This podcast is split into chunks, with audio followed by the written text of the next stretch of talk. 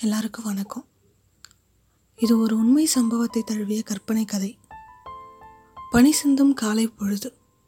அன்னைக்கு தான் நான் அவனை முத முதலாக பார்த்தேன். ஒரு வித தயக்கத்தோட என் முன்னாடி வந்து நின்னான். என்னென்னு கேட்டேன். நான் இந்த ஊருக்கு புதுசு. இந்த அட்ரஸ் எங்கே இருக்குன்னு சொல்ல முடியுமா கொஞ்சம் அப்படின்னு சொல்லிட்டு. அவனோட மென்மையான குரலில். நான் உடனே எதிர் வீடு இருந்தான்னு சொல்லிட்டு சொன்ன அட்ரஸை வாங்கி பார்த்துட்டேன். சாரிங்க ஊருக்கு புதுசு. மன்னிச்சுக்கோங்க தப்பாக எடுத்துக்காதீங்கன்னு சொல்லிட்டு. தேங்க்ஸ் சொல்லிட்டு அங்கேருந்து நகர்ந்துட்டான் அவங்க வீட்டுக்கு. எனக்கு அவன் பேரை தெரிஞ்சுக்கணும்னு ஆசையாக இருந்துச்சு. மறுபடியும் அவங்ககிட்ட பேசணும்னு தோணுச்சு. ஆனால் முடியலை. என் அம்மா அப்பா என்னை விட்டுட்டு போனதுக்கப்புறம் நான் முதல் முதல்ல பேசணும்னு நினச்சது அவன்தான். நாட்கள் உருண்டு உருண்டோடிச்சு அவனை எப்போவாவது தூரத்துலேருந்து பார்ப்பேன். அடிக்கடி என் வீ செடிகளுக்கு தண்ணி ஊற்றுற சாக்கில் அவன் வீட்டு வாசலையே பார்த்துட்ருப்பேன். அவன் வெளியே வர மாட்டானான்னு சொல்லிட்டு. அவன் என் வீட்டு பக்கத்து வீட்டு குழந்தைங்களோட ஜாலியாக விளையாடுவான். ஒரு நாள் அவன் அம்மா அவனை கூப்பிடும் போது தான் தெரிஞ்சுக்கிட்டேன். அவன் பேர் கதிர்னு சொல்லி. என்னோட பேர் சொல்ல மறந்துட்டேன்ல? பார்த்தீங்களா என் பேர் மித்ரா. வாங்க மறுபடியும் ஸ்டோரிக்குள்ளே போகலாம் பேரை தெரிஞ்சுக்கிட்டாச்சு. பேசணும் போல இருக்கே. எவ்வளோ நாள் ஆச்சு இந்த வீட்டுக்கு வந்தவன் ஒருவேளை நம்ம போய் பேசினா தப்பாக எடுத்துப்பானோ? அப்படின்னு ஒரு வித தயக்கத்தோட இருந்தேன். மறுபடியும் நாட்கள் உருண்டோடினேன்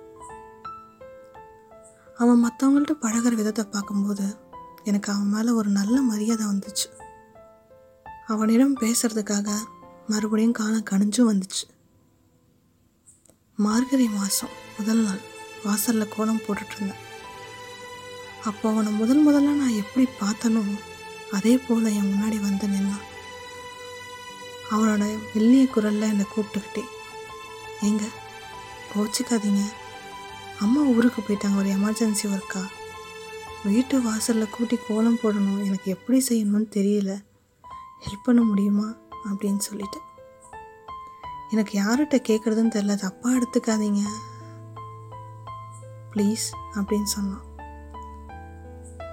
சரி அப்படின்னு சொல்லிட்டு நானும் அவன் வீட்டு வாசலை அவன் வீட்டு வாசலை கூட்டி அவன் கண்கள் ரசிக்கும்படியாக அழகாக ஒரு கோலம் போட்டேன். அவன் ரொம்ப தேங்க்ஸ்ன்னு சொன்னான். மனசுக்குள்ள என்னவோ ஒரு மாதிரி ஒரு உணர்வு. கொஞ்ச நாள் இப்படியே நாட்கள் உருண்டோடிச்சு. அந்த ஒரு நாள் அவன் என்கிட்ட வந்து பேசினதை நினச்சி மனசுக்குள்ள ஒரே சந்தோஷம். ஒரு நாள் நான் வழக்கமாக போகிற கோவிலுக்கு அவனும் வந்திருந்தான். என்னை பார்த்துட்டு அவனாக வந்து என்கிட்ட பேசினான். ஹாய் நல்லா இருக்கீங்களா? சாரிங்க உங்கள் நேம் கூட அன்னைக்கு கேட்க மறந்துட்டேன். அப்படின்னு. நான் உடனே என் பேர் மித்ரா அப்படின்னு சொன்னேன். அவன் உடனே என் பேர் கதிருங்க அப்படின்னு சொல்லிட்டு அவனோட கைகளை நீட்டினான். அவன் குரல் போலவே அவன் கைகளும் அவ்வளோ மென்மையாக இருந்துச்சு. ஒரு வித நடுக்கத்தோடு தான் கைகளை குலுக்கினேன் ஆனால் அதுக்கப்புறம் நாங்கள் அன்னையிலேருந்து ரொம்ப திக் ஃப்ரெண்ட்ஸாக ஆகிட்டோம் என்கிட்ட ரொம்ப நல்லா பேசுவான். அவங்க வீட்டில் சோஷியல் டைப் அப்படின்றதுனால எங்களை தப்பாக நினச்சதே இல்லை. நாங்கள் நல்ல ஃப்ரெண்ட்ஸாக தான் இருந்தோம். ஆனால் என் மனசில் கொஞ்ச நாளாக உன் மேலே ஒரு வித காதல். அன்பு இருந்துச்சு. அம்மா அப்பா இல்லாதனாலையா தெரியல.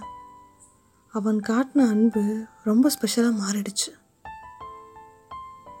எப்படியாவது அவன்கிட்ட என் காதலை சொல்லிடணும்னு தோணுச்சு.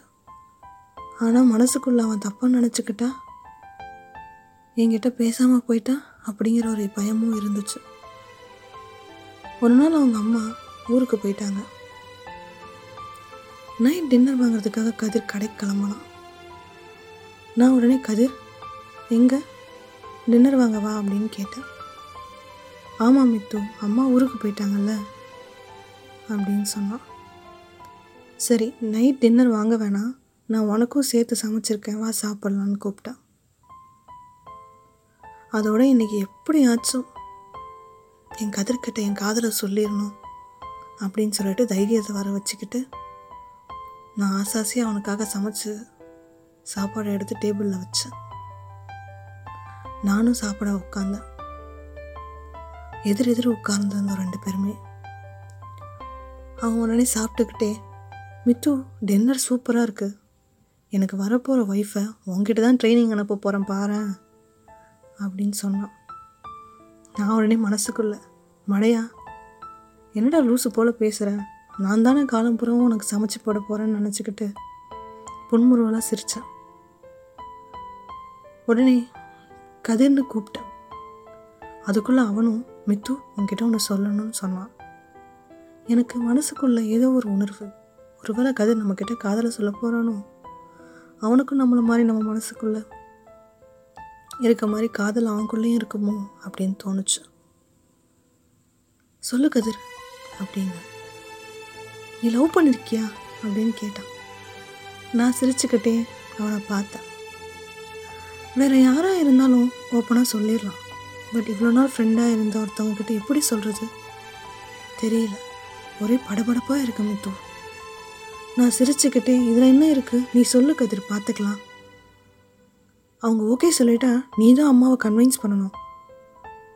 அதுக்கு என்ன? நான் பார்த்துக்கிறேன் நாளைக்கு ஈவினிங் உன் ஸ்கூலுக்கு போகிற வழியில் ஒரு பார்க் இருக்கும்ல. அங்கே வந்துடுறியா? உனக்கு ஒரு சர்ப்ரைஸ் இருக்குது ஈவினிங் அப்படின்னா. எனக்கு ஒன்றுமே புரியல. மனசுக்குள்ளே ஒரே ஒரு சந்தோஷம். மறுநாள் கதிர்கிட்ட சொல்ல வேண்டிய நிறைய விஷயங்களை லெட்டரில் எழுதிட்டு அந்த லெட்டர் எடுத்துக்கிட்டு அங்கே போனேன் இதில் பார்க்குறதுக்காக. அங்கேருந்து விறுவிறுன்னு வந்த கதிர் என்னோட கண்களை மூடிட்டான். எனக்கு ஒன்றுமே புரியல. என்ன கதிர்? என்ன என்ன பண்ண போகிற நீ சும்மா இரு எனக்கு தெரியும். அவன் கூட்டிட்டு போனான். நானும் தட்டுத்தர மாதிரி அவன் கூடயே போனேன். அவன் கூப்பிட்டு போன போக்கில்.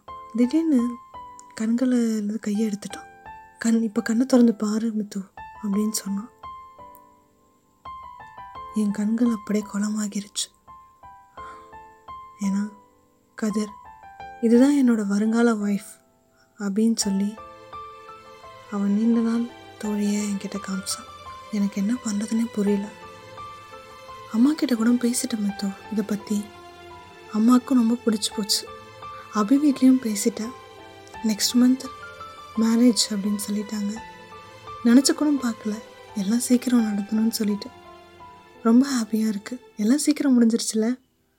அப்படின்னு சொல்லிட்டு கதிர் கேட்டான் என்கிட்ட. என்னால் பேச முடியல. நான் உடனே கண்களை கண்ணீரோட அவங்கிட்ட அதை வெளிக்காட்ட முடியாமையும் ஆமாம் கதிர் எல்லாம் முடிஞ்சிருச்சு அப்படின்னு சொல்லிட்டு அங்கேருந்து கிளம்ப ட்ரை பண்ணேன். கதிர் அப்போ என் கையில் இருந்த லெட்டரை பார்த்துட்டான். ஆமாம் கையில் என்னமோ வச்சுருக்கியே காமி அப்படின்னா.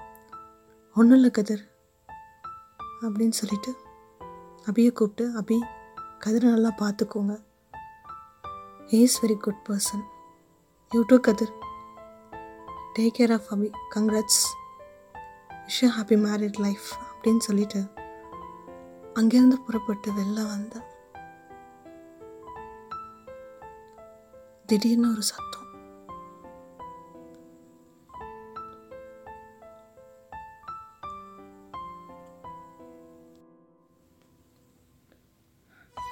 என்னடா அமைதியாயிடுச்சுன்னு பார்க்குறீங்களா? இப்போ அந்த கதையை கண்டினியூ பண்ண மித்து இல்லை.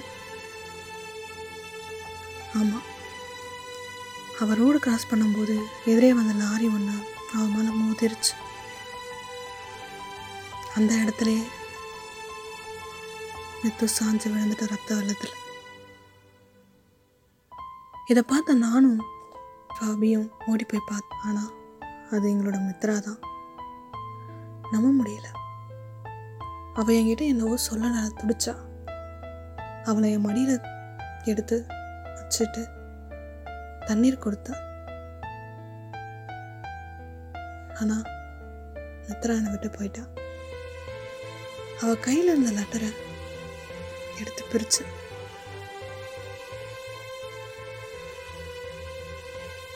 மை டியர் கதிர் யாருமே இல்லாத என் லைஃப்பில் எல்லாமுமா நீ தெரிஞ்ச. இனிமே என் லைஃப் மொத்தமும் நீன்னு நினச்சப்போ இன்னைக்கு என்னை இங்கே வர சொல்லியிருக்க ரொம்ப சந்தோஷமாக இருக்கேன் கதிர். ஏன்னா நீ என் கூட இருந்த வேறு எதுவுமே எனக்கு தேவையில்லை. உன்னை விட்டு பிரிய இதெல்லாம் வந்துச்சுன்னு வச்சுக்கோயேன். என் உயிர் உன் மடியில் தான் போகும் கதிர்.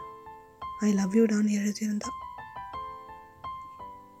இதை பார்க்கக்குள்ள எனக்கும் அபிக்கும் ரொம்ப அதிர்ச்சியாக இருந்துச்சு. அங்கேயே அழுத. கதறி எழுத முன்னாடியே ஒரு வார்த்தை சொல்லியிருக்கலாமேடி மித்து ஏண்டி என்னை விட்டு போயிட்டா? ஏண்டி என்கிட்ட மறைச்சிட்டேன்